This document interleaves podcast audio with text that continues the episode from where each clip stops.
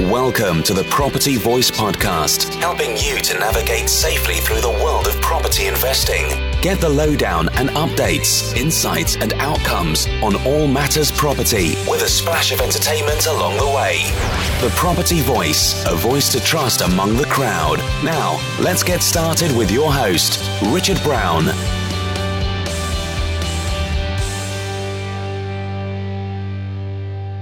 Hello and welcome to another episode of the Property Voice podcast. My name is Richard Brown, and as always, it's a pleasure to have you join me again on the show today. Well, today's topic is one that you won't find spoken about too much, um, or on the circuit, certainly not in the property community, in, in truth. And it's, it's all about handling things that can go wrong in our property business.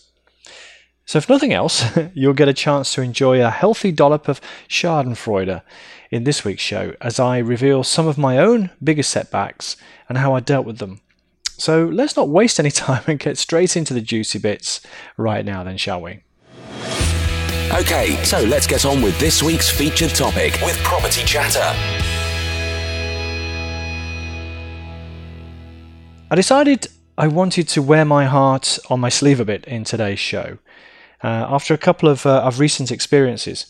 One is my own, um, but a couple of others um, I've picked up from other people, some some other investors, and also a mentee that I've been speaking with recently about things going wrong, um, or in particular the fear of things going wrong as well.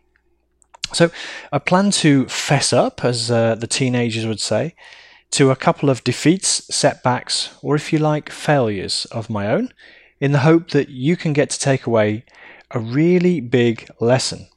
That is, in order to achieve success in property, we may well have to overcome some kind of adversity or even uh, overcome some kind of fear of failure. Now, it isn't always the case, but yeah, there's always going to be some kind of setback, I would suggest. Somebody asked me this question literally today is it always going to be like this? And it, I did answer the question immediately, but afterwards I reflected and I, I thought about a friend of mine who um, he, he was uh, posting on Facebook recently after it, the England football team's de- demise in recent football tournaments. And uh, if you're not an England football fan, you're probably rubbing your hands with glee at this story. But his son, who is, I think, about uh, 9, 10, 11, 12 years old, that sort of age, he said, Dad, is it always like going to be like this with uh, watching England? And uh, the father looked at him and he said, Yes, son, it is. But he was extremely honest because uh, let's face it, from an English football point of view, we've uh, we basically won nothing apart from the World Cup in 1966, which uh, most people can't even remember. Um, so that's the extent of the uh, that uh, that kind of success, if you like. I'm sure there's been many successes along the way, but in terms of major tournaments, that's the only one. But at least there's a star on the shirt. So uh, before people start uh, crowing too much about that, uh, just check that you've got a star on your shirt uh, before you do. And I know that the Germans are listening, or perhaps the Brazilians and the Italians might be might be sort of about to uh, to jump in there. But anyway, that's uh, a little bit of a digression. But the point I'm trying to illustrate is that um, you know things can go wrong in property. And where I'm going to get to in all of this is really how we can prepare ourselves. We can prepare ourselves in a couple of ways. We can prepare ourselves with mindset, how we go about, how we think about things. We can also prepare ourselves in terms of process. So there we go. Uh, something of a digression, I guess. But um, in the interest of making this uh, a more personal share, um, the case studies I'm about to go through are all unscripted um, I've made a couple of notes of what I wanted to talk about. Um, but uh, if I make the odd stumble as I go through the case studies and just share a little bit about them, uh, please don't judge. Um, because uh, I'm trying to keep it as real as possible for you here today and as heartfelt and uh, just you know kind of you know shoot from the hip and give it from the heart as it were. So uh, there's a couple of case studies I kind of wanted to share with you. Um, in terms of setbacks along the way. And I guess the first one has to be for me my very first uh, property investment. And uh, you may have heard the story before if you've uh, watched or listened in to anything that uh, I've, I've shared. My uh, first property investment was undertaken in the mid 90s, and uh, I was an accidental landlord. and the, so the property was was previously my home, and I had a job relocation uh, several hundred miles away from home. The house was in Slough, and the relocation was up to Manchester. And I just thought it'd be a good idea to rent the property out. I didn't really know anything about being a landlord. I didn't understand that it was a good idea, and perhaps there'd be something in this. I just thought, well, why not? And um, probably, um, as you'll hear, I wish I'd have kind of followed through a little bit more because I'd be in a slightly different position, as certainly as that far, as far as that investment's concerned, if I had. But uh, needless to say, um, kind of shipped up to Manchester, got a letting agent in, and I got a tenant, and the tenant said they were going to stay here forever, type of thing.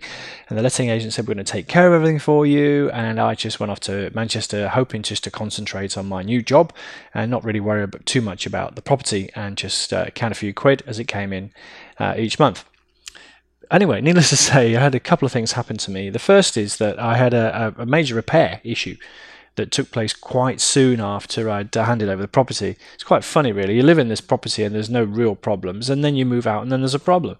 Anyway, in this particular case, the um, the water tank uh, kind of exploded, or maybe there was a severe leak. Maybe I'm exaggerating, but there was a there was a mess, uh, frankly, and uh, the water tank, which is hosted in the uh, housed in the loft, uh, loft rather, um, uh, yeah, it sprung a leak and there was a big problem. And, you know, it was quite a significant repair. And the, the cut a long story short, that repair kind of wiped out that year's profit more or less. So, um, you know, projected profit at that point.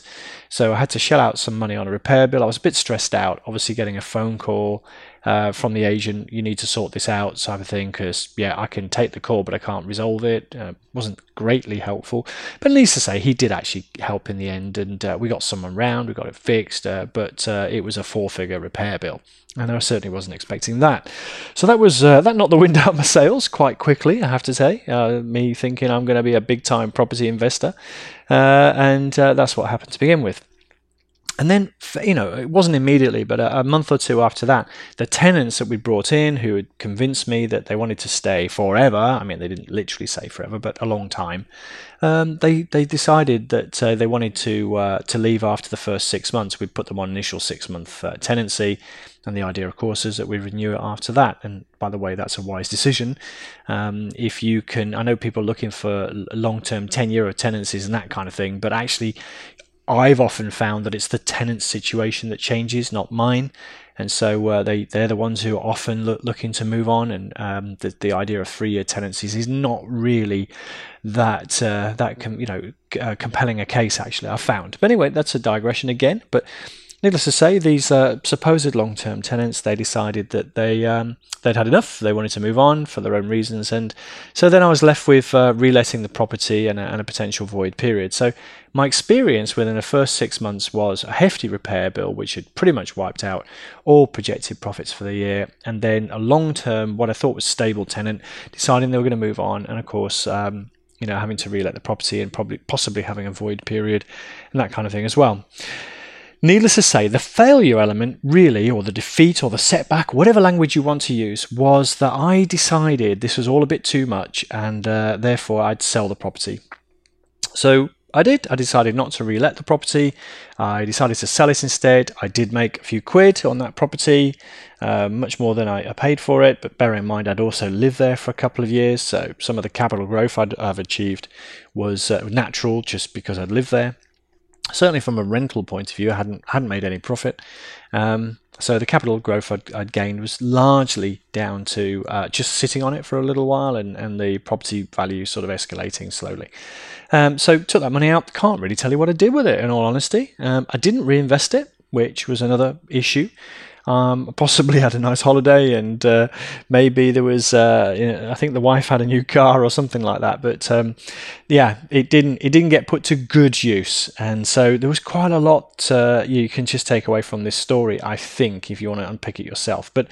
Needless to say, that was in the uh, in the mid '90s. That was my first property investment, and uh, yeah, so had I retained that property, it would have. Uh, I think it's last time I looked, it would have gone up roughly five times in value by now. So that was the mid 90s, and of course now we're in the uh, you know sort of mid 2010s sort of uh, time span. So uh, yeah, it would have gone up roughly five times in value. So ouch, I guess is the is the key takeaway there. So yeah, could you call that a failure? Uh, it's definitely a setback, um, and you know, and, and perhaps I could have done things differently. So I didn't know what I, what you know, anything about property investing at that point in time, and that's a key issue, by the way. Needless to say, that's the first example I wanted to share with you. The second one is something um, that came about really when I got going in property investing in earnest. And it took some years to recover, if you like, from that first property investment. Um, I was kind of a little bit tainted, I suppose, from the experience. Um, didn't think it was probably as good as I thought it might have been and um, kind of just didn't do anything about it, frankly. And then I had my what I call my eureka moment. Now this was in the mid noughties, so um, you know, a couple of years later, uh, after after that experience in the mid '90s. So um, you know, I kind of did nothing for a, for a decade. And then I had this eureka moment where I kind of just got in my head. I realized the whole issue of compound growth and, you know, other people's money and leverage and all of that good stuff um, that now I'm very familiar with and uh, and practice and uh, put put into practice in my property portfolio. But um, I had my eureka moment, and I decided that I would uh, go again in property. But it took four years. It took four years from that eureka moment of wow, this is it. I need to get back going, you know, back into property again, to actually making my what I call my second first investment. And um, I, I, didn't know what I know now. Had I known what I know now, and uh, the clue there is education, um, I probably could have got started a lot sooner. Um, because if you have heard some of the stories I've relayed, my my next uh, investment, my second first investment, if you like, um, I only had ten thousand um, pounds saved up from a deposit. Uh, sorry, not a deposit, a bonus from work, and uh, I was able to stitch that together with bridging finance and a contractor loan, and indeed uh, joint venture finance from uh, a friend, and uh, and got going in in a, in a property project which worked out quite well. I have to say, but I, I could have actually pretty much done that straight away. Uh, so I had a four year lag, and there's a video floating around somewhere which talks about how that uh, four year lag cost me 1.8 million. Um, and it did, uh, because in my first year, uh, getting back into property again, I, I, bought three properties, and I'll tell you a little bit about that in a second. But I bought three properties, and um, yeah, the the sort of equivalent value would have been about 1.8 million had I have started four years sooner. So, yep, that was quite a hefty mistake. So, just the delay uh, cost me 1.8 million. Not getting into the market, not finding a solution um, that met my needs, um, was quite an expensive one. Um, so, was that a failure? Was it a defeat? Was it a setback? Take your pick as to what it was. Um, but as I mentioned, the biggest issue was a lack of education. So this is part of the reason why I do, you know, develop the property voice is really to share my knowledge and to let other people know what is available, what is out there, and perhaps you can learn from some of my mistakes too. And that, you know, that's also part of the purpose of today's uh, episode as well. But where I'm going with this, uh, what happened next in that first year, I, have spoken quite a lot about in my, you know, my my uh, next year. Uh, so when I got back into property in earnest and, and buying three properties in that first year I kind of left something out. And that's that I left out. There was a fourth property. there was a fourth property that I got involved with at that time. And um, I'm probably a little bit ashamed to say so, but I didn't really know exactly what I was doing. And so I don't think there's any shame in me sharing that with you now. And so that's what I'm going to do. Is um, there was a fourth property that I I acquired in that first year when I got back into property in earnest. And it'd be a better story if I said I bought four than I bought three. But you'll hear why I don't mention the uh, the black sheep property in that first year, and that's that. Uh, if anybody's ever heard of the company Harlequin, um, they were uh, selling uh, off plan uh, developments in exotic places like St. Lucia and Barbados and other places in the West Indies. And um, not only did I get involved with this company, um, and not only get involved with the company, rather, I also committed not just my own funds, but part of my SIPP. So I, ha- I had a, a self invested pension that I'd stitched together from uh, various places, transferred it, and um, I did a sort of a, a 30%, 70% split. Uh, 30% was my money, 70% was my own SIPP's money. So it was all kind of my money. Um, but essentially, I gambled my pension or a substantial part of my pension, along with a, a bunch of cash that I, uh, personal cash that I had at the time. And I, uh, I invested this into uh, a Harlequin property it, it, I did have some sense of putting it into a completed project rather than an off-plan project. So uh, a little bit of credit to me there. But essentially, um, if you follow that story at all, you'll probably know that that's all turned to uh, to rubbish. Really, uh, it's it's just all gone Pete Tong. It's terrible. And um, sorry about all these teenage phrases. I, I must be hanging out with my kids too much. Um, that I'm coming out with. But um, you know, basically, it all went wrong, and I've been sat for several years now, uh, it, trying to fight to recover the position. And um, only only fairly recently, I, I went to the financial om- ombudsman service and I got awarded, um, you know, a claim in my favour, uh, you know, which was that I'd been badly advised, and uh, I was awarded compensation. Cut a long story short, so I'm um, I'm in the process of just getting the the compensation together, getting the money back um, that I possibly can, and um, to restore some of my uh, lost pension, a hole in my pension that I had at that point in time. So I've never really spoken about that too much. If you've ever watched uh, sorry, followed some of my social media, you might have seen me hint at the Harlequin situation a few times, and maybe if you've read between the lines, you might have, you might know that I was perhaps uh, impacted by that. Well, I'm coming clean. I was impacted by that, and um, yeah, it was. Um, I got carried away with myself, and um, I guess if you could add all of the things together that you know you possibly shouldn't do, that was uh, that was it. Harlequin uh, off plan in the in the in the West Indies. Probably not the best idea in the world, but you know, I just kind of thought it was at the time, and um, I was going for it, and I wasn't going to let things get in my way. Um, the whole SIPP idea was putting my money to use in pension, but that was probably a really stupid idea um, at the time. In fact, it definitely was. Um, you know, to put everything, all my eggs in that basket, and to make it such a, a high risk strategy as well. So there you go. Um, that's out in the open now. So if you're thinking about doing something similar, um, i.e., off plan using your SIPP in the West Indies or something like that, then maybe you should think very hard before you do that. So I um, I did that. I, I, I went there and uh, I learned a lot through the whole experience. It's been quite traumatic, but you know I think I'll come back to mindset in a minute. Um, it was traumatic for a time. Then it just becomes um, an activity, a task uh, and you, you you sort of remove the emotion and you just deal with it. And you just you know trying to make a make a, a bad situation the best you possibly can. So uh, maybe touch on that later on when we do some kind of summary. But there we go. So that i guess that was the second case study i uh, i wanted to illustrate with you. And if that's not enough um, for you to perhaps be uh, thinking, wow, this guy, what has he been up to? And there are some successes here, by the way, but you know, I'm just, you know, the whole point of today is to uh, is talk about some of the, the darker side of property and what can possibly go wrong and maybe how you can deal with it. And, and I'm sharing my personal uh, stories really a little bit so that uh, maybe some other people can learn from that and um, and take something away and take some comfort in that and, and, and maybe you know help them in some way.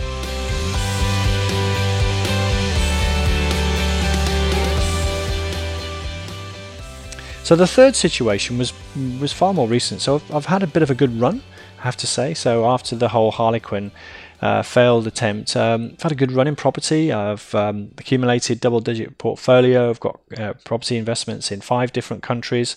Uh, I'm not including the West Indies in that uh, in that list because I don't really classify that as being a worthwhile investment. But you know, in five other countries that I know a little bit better the, than the West Indies. Um, I've got multiple interests, multiple strategies. You know, I've been involved in, I've done flip projects, HMO projects, holiday rentals, standard buy to let, some small development types of projects, and refurbs. I'm probably forgetting a few, but um, yeah, there's uh, a number of different things I've uh, I've been involved in, in in different countries, and yeah, I can say that properties. You know, I've done well, I've done well from property uh, long and short of it is uh, that's the case. So, you know, uh, it's not, you know, I just try, I bump along from failure to failure here. I don't wait to get that impression.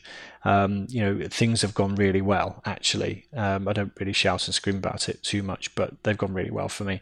I'm happy to report. But uh, most recently, we had a little bit of a setback. We were undertaking a development project, and um, the the long and short of that is that there was something that was identified through. Uh, we were looking at a, a commercial conversion in Cambridge. You might have heard me speak about this uh, before, or seen some literature or something like that. And um, during the legal conveyancing process, it was identified or flagged that uh, some of the existing tenants in the building might be deemed to be on what's called protected tenancies. And uh, the long and short of that is that it created some exposure or some risk to uh, to to not really being able to easily get uh, these tenants out if we needed to. And bearing in mind what we're trying to do is uh, seek planning permission to convert the building into residential accommodation. That's exactly what we needed to do. We needed the, a clear opportunity to be able to serve notice and to invite the uh, tenants to to the commercial tenants. This is to move on uh, so that we could do the conversion work. So of course, if we were delayed significantly or we had extra costs because we may need to pay compensation, um, that would um, you know derail the project to some extent. There were a couple of fixes that could be made, um, but needless to say, what we decided to do was to try and de risk that situation. And one of the ways to de risk it, apart from uh, putting people onto more clear cut leases and perhaps in our name or having an assignment right to us, uh, without going into the technicalities, the other thing we're looking to do was uh, renegotiate the price so that we reduce the downside risk because the protected tenancies they didn't really change the upside in this project and it was quite significant. There was a significant upside in this project i have to say. I don't even want to talk about the figures but you know it could have been 60% or something like that 70% return on investment those sorts of figures. So the upside was pretty tasty but the downside there was an extra risk because if we were delayed and perhaps had compensation uh, and didn't get our planning approval etc then you know it just adds to the cost of uh, exiting the project and we were working with some investment partners on this project. And whilst we were confident we could we could find a resolution, and we were prepared, that's me and my business partner. Whilst we were prepared to proceed in our own right and take a risk, a calculated risk, I hasten to add, because we knew that we could probably fix this issue of protected tenancies what we weren't prepared to do, um, you know, because of our fiduciary duty and as a, for a duty of care to our investment partners, was was kind of put our investors in that position. So uh, we decided to uh, essentially back out. We we couldn't renegotiate the price. We felt that uh, to proceed at the sort of uh, anything like the, the original price that we agreed for this property would uh, would be too high a risk really for for us to uh, invite our investment partners to take along with us. So we did the only thing we thought was the right thing to do, which was to withdraw. Um, and so we did. So we lost the deal in a sense uh, because we weren't prepared to pay the price uh, anymore and um, or carry some of that risk.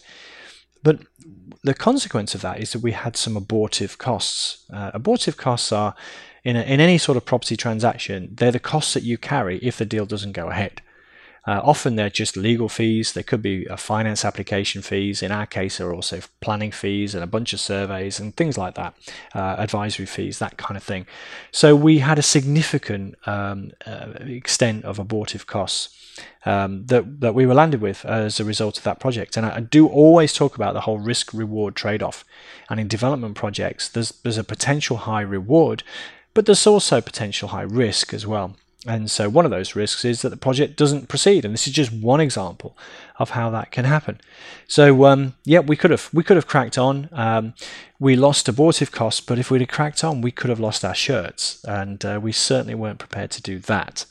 So that's another lesson, really, is knowing when to quit, knowing when to accept defeat. I guess you know, and so we did we accepted defeat. And um, I think the other thing to to kind of elaborate on there a little bit is that because we decided to uh, pull the plug, we went to our investment partners and we obviously we informed them as to the situation and what had happened, why it happened, and uh, you know the the rationale behind it. And everyone was very understanding. Um, and recognised that these sort of things can happen because we're very transparent and very open. But um, what we felt was the right thing to do was to not pass through those abortive costs to our JV investment partners. And that was a, a decision we took as a business, as a partnership, Damien and I. And um, we were you know, more than prepared to carry those costs personally. But I'm going to say that I was overwhelmed with some of the response from uh, you know a couple of our JV partners, and uh, if you're listening, you know who you are who um, who offered, you know, without any compulsion, to uh, to dip dip into the pocket and to help support with some of those abortive costs as well. So sometimes there's there's a real upside. Um, in fact, all of these case studies that I'm talking to you about, there is a clear upside. There is a clear learning there is a clear benefit there is clear personal development that has come out of it. And uh, in this particular case, yes, we were lumped with uh, somewhere between 10 and 20,000 of abortive costs, but you know, the response of our joint venture partners has been uh, overwhelming. Um, you know, willing to support, willing to go again on another project, and uh, and that kind of thing. So, and of course, we we've we, we backed out of the project, which is disappointing you know, you know, we, we had a little sulk for a day or so, in all honesty, uh, because this was going to be uh, quite a significant project for us, and um, and you know, there it is, it goes away. So the learning from this is, or learning from all of these situations, is that um, the, you can, and in fact, you probably will, uh, and you know, in, encounter some kind of setback, or defeat, or failure in your property business. And uh, my mentee asked me today something along the lines of, "Is it you know how, much do we need to expect along these lines? You know, how much uh, setback or dealing with problems or hassle do we need to expect? And I don't have a percentage or a number of days or things like that as a as a response to that. All I would say is that there are there are highs and lows in property, and um, which kind of brings me on to so what do we take away from all this? What do we learn from all this? And, uh, and I guess the, my key learning is, uh, is mainly two things. I'm going to talk about the functional side of it first, which is about process. So, um, if I talk about the Cambridge project, for example, which is some, something quite recent, we had a clear process what was that was uh, able to identify not only what our upside and our downside risk was, so that was all properly mapped out. We had a project plan, we had uh, professional advisors guiding us all along the way. We had uh, different scenarios modeled out, so we kind of knew where we stood. But equally, we had the right checks and balances and due diligence in place, which which flagged up the issue of the protected tenancy that I just talked about. Now, that's not a, that wasn't a difficult thing to identify. The lawyers would would flag that up. But trust me, I've seen some lawyers recently who might not flag that sort of issue up. So um, we had good a legal team on board, and uh, they flagged it up, and um, and so we had process. What I'm trying to say is we had processes in place which helped to mitigate the risk. It could have been a lot worse because if we hadn't have known about these protected tenancies and proceeded uh, once we completed and then perhaps got planning permission and started to talk to the tenants, I'm sure it wouldn't have happened exactly like this, but you know, once we started to talk to them, then of course, you know, we might have found ourselves in a bit of a sticky situation where people refuse to leave and, you know, we maybe have to go to court action or we have to pay them a heap of money to leave and, you know, it would be it would be a lot, you know, harder to deal with at that point in time.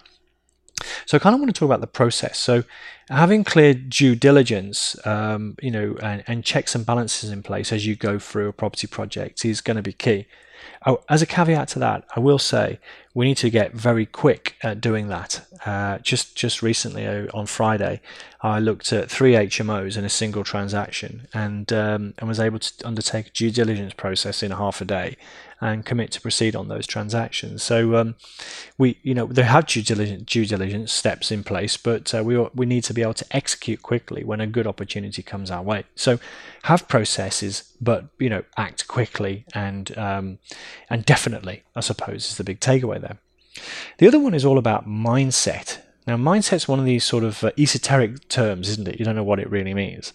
Um, but it's it's all about having the right approach. Having I call it, I always talk about having an investor mindset, and what I mean by that is that we need to understand that setback is going to happen. I'm not saying that we will will it into our lives in some kind of you know negative way that we'd speak negatively and then we get a bunch of problems to deal with. No, I'm not. I'm not saying that. I'm just saying that we need to have um, a resilience about us. That uh, there will be unfortunately setbacks along the way. And I'm going to say this. I'm going to say this here and now. Every single property investor or developer has faced setback or defeat or failure in their in their investing career pr- pretty much without exception. If if there is um, if someone says you know I've never had that kind of thing, Richard, at all, never had failure or anything like that, then to be honest with you, they're either inexperienced that you know and, and perhaps haven't had enough opportunities for that uh, for things to go wrong, uh, haven't had enough experience, or perhaps they're not telling the truth. So um, I'm, I'm as bold to say that. So if you ask anyone, I think it was always a classic interview question, wasn't it? What's uh, what's your biggest failure?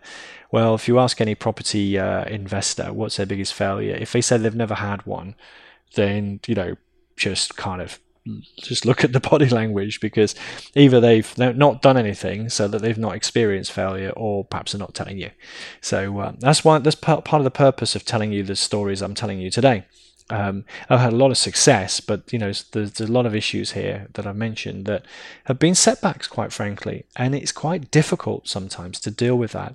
So it's going back to the whole point of mindset: be ready, be resilient to be able to deal with these things. Um, but have a positive solution orientated uh, approach is, is also what I would say. So if you start to get uh, down and, and you know within yourself and sulky and depressed, then it's gonna it's gonna bring you down and you will be defeated. Now the examples I've given you, um, I was not defeated. The projects were had setbacks or were defeated, but I was not defeated. And I want to make that distinction very, very clear. Um, I'm not a failure the some of the projects experience setback or defeat or failure. And so um, there's a very clear distinction I want to make there. Um, in fact, actually, you know, I would say I'm a success in property. So I'm just talking about uh, you know, individual projects, individual deals. You can unfortunately experience setback and um, and so it's it's um, we have to learn from the experience. We have to make sure it doesn't sap our energy. We have to be resilient. We have to be solution orientated. And I think you know wherever possible, we we need to have this approach where we we we de you know we take away the emotion, because if we struggle with the emotion, it will it will bring us down.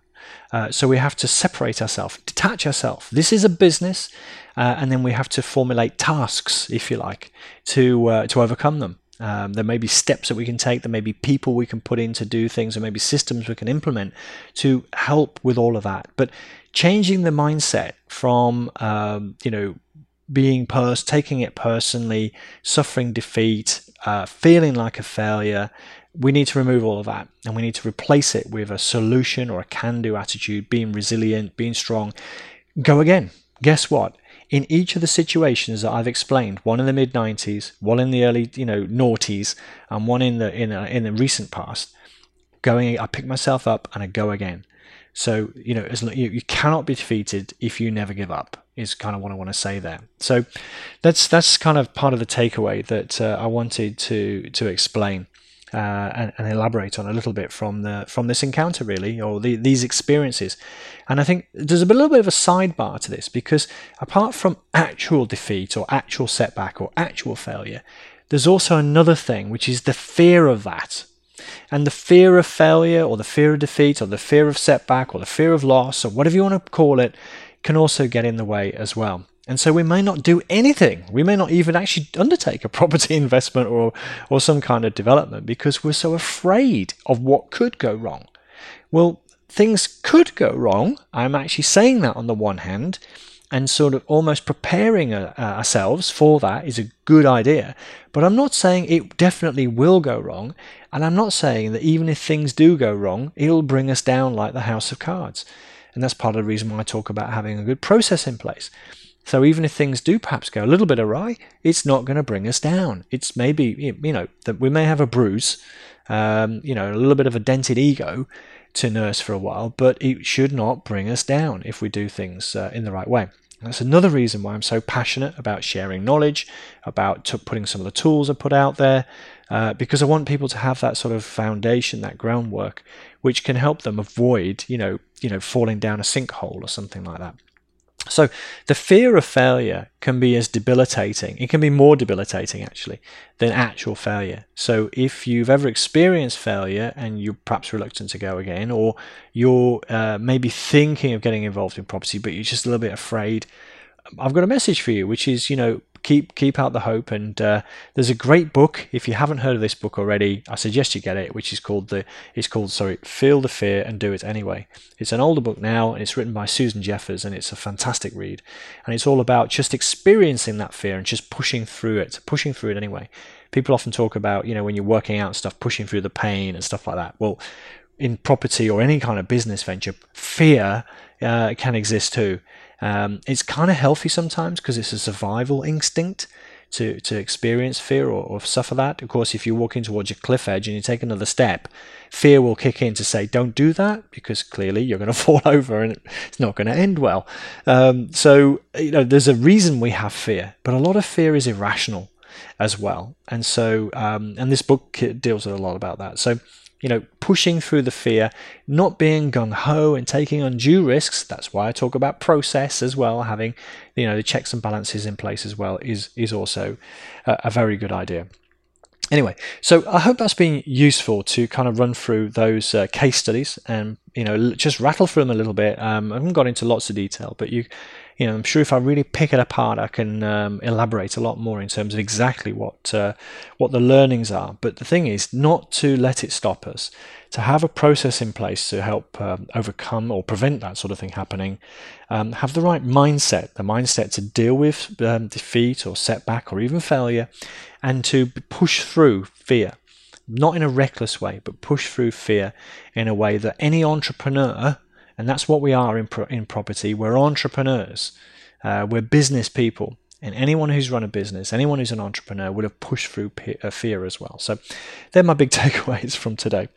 So um, uh, with that all said, I kind of wanted to sort of draw a little bit of a, a you know a line under that, and, and really just point you to uh, the fact that I'm, I'm running an event uh, on the first of July, and um, I think I, I, I, kind of reason I brought I've segued this and brought it into the conversation right now is that I think some of this is going to come out quite honestly. In fact, I know it is. I know it is. There's um, I've written a book, uh, Property Investor Toolkit, and talk talk about it being the seven part success uh, to uh, property investment. Actually, there's nine uh, parts to success, and I'm planning a second edition which adds in the extra two chapters. And there's a bit of a clue actually from some of what I've been talking about today as to maybe what one of those chapters might be at least. So um, I'm not going to give the game away too much. Um, there's another one, so I'm not. It's not. It's not everything that's going to be re- revealed or shared or spoiled today. But um, needless to say, on the 1st of July, I'm running a workshop and I'm going to be sharing um, that what these extra two chapters are all about. And they're kind of a bit of a missing ingredient or a secret sauce, if you like. So uh, I'm running that event. And if you feel that uh, anything I've said today has touched on that, there's a sense of fear, or you're talking about, you know, concern about your mindset, or you want the right processes in place to be successful in property, or indeed there's nothing like that. You just want to know, well, how do I get on with this? I just want to get on with it now. I want to do the right thing for me. Uh, then the the workshop is probably going to be the right thing for you to attend. So have a look in the show notes. There's a link in there. And um, the there's an Eventbrite um, invitation. Tickets are available. Um, I need to make a call on venue very very soon, so I'm looking for a response on that. But equally, if you happen to have bought my book, uh, Property Investor Toolkit, or you subscribe to my um, YPN um, uh, column, uh, through my own website, that is. Um, I'm sure if you um, subscribe through the magazine, but if you subscribe through the website, there's a little bit of a, a bonus there for you. I'm just going to leave it at that. So, um, if that hasn't made you perhaps want to subscribe or want to buy the book and maybe take advantage of that bonus, uh, which is aimed at uh, the 1st of July event, then I've probably given you enough pointers there to, to maybe look that up. But it's for a limited time only. Um, but on the 1st of July in London, I'll be running an event. Uh, by all means, pop me an email, uh, podcast at thepropertyvoice.net. I'd be happy to share a little bit more about that and uh, how you could get involved because uh, there is a limited number of tickets. And it's the first live event that I'm doing as the Property Voice. Um, so I'm looking forward to seeing as many of you as, uh, as I possibly can. But there we go. Um, that's kind of what I wanted to run through today. I hope that's been useful. Um, perhaps I've t- spoken a little bit more than I intended to, but you know, I hope it's been real at the same time. But um, drop me a line. As said, uh, look up the, uh, the, the show notes in the um, on the website, uh, thepropertyvoice.net. It'd be great to hear from you, and hopefully I'll see one or two of you or a few more on the event, or sorry, at the event on the first of uh, July in London. But uh, right now, all I wanted to say is uh, thanks very much for listening once again. Uh, and until next time on the Property Voice podcast, it's ciao ciao.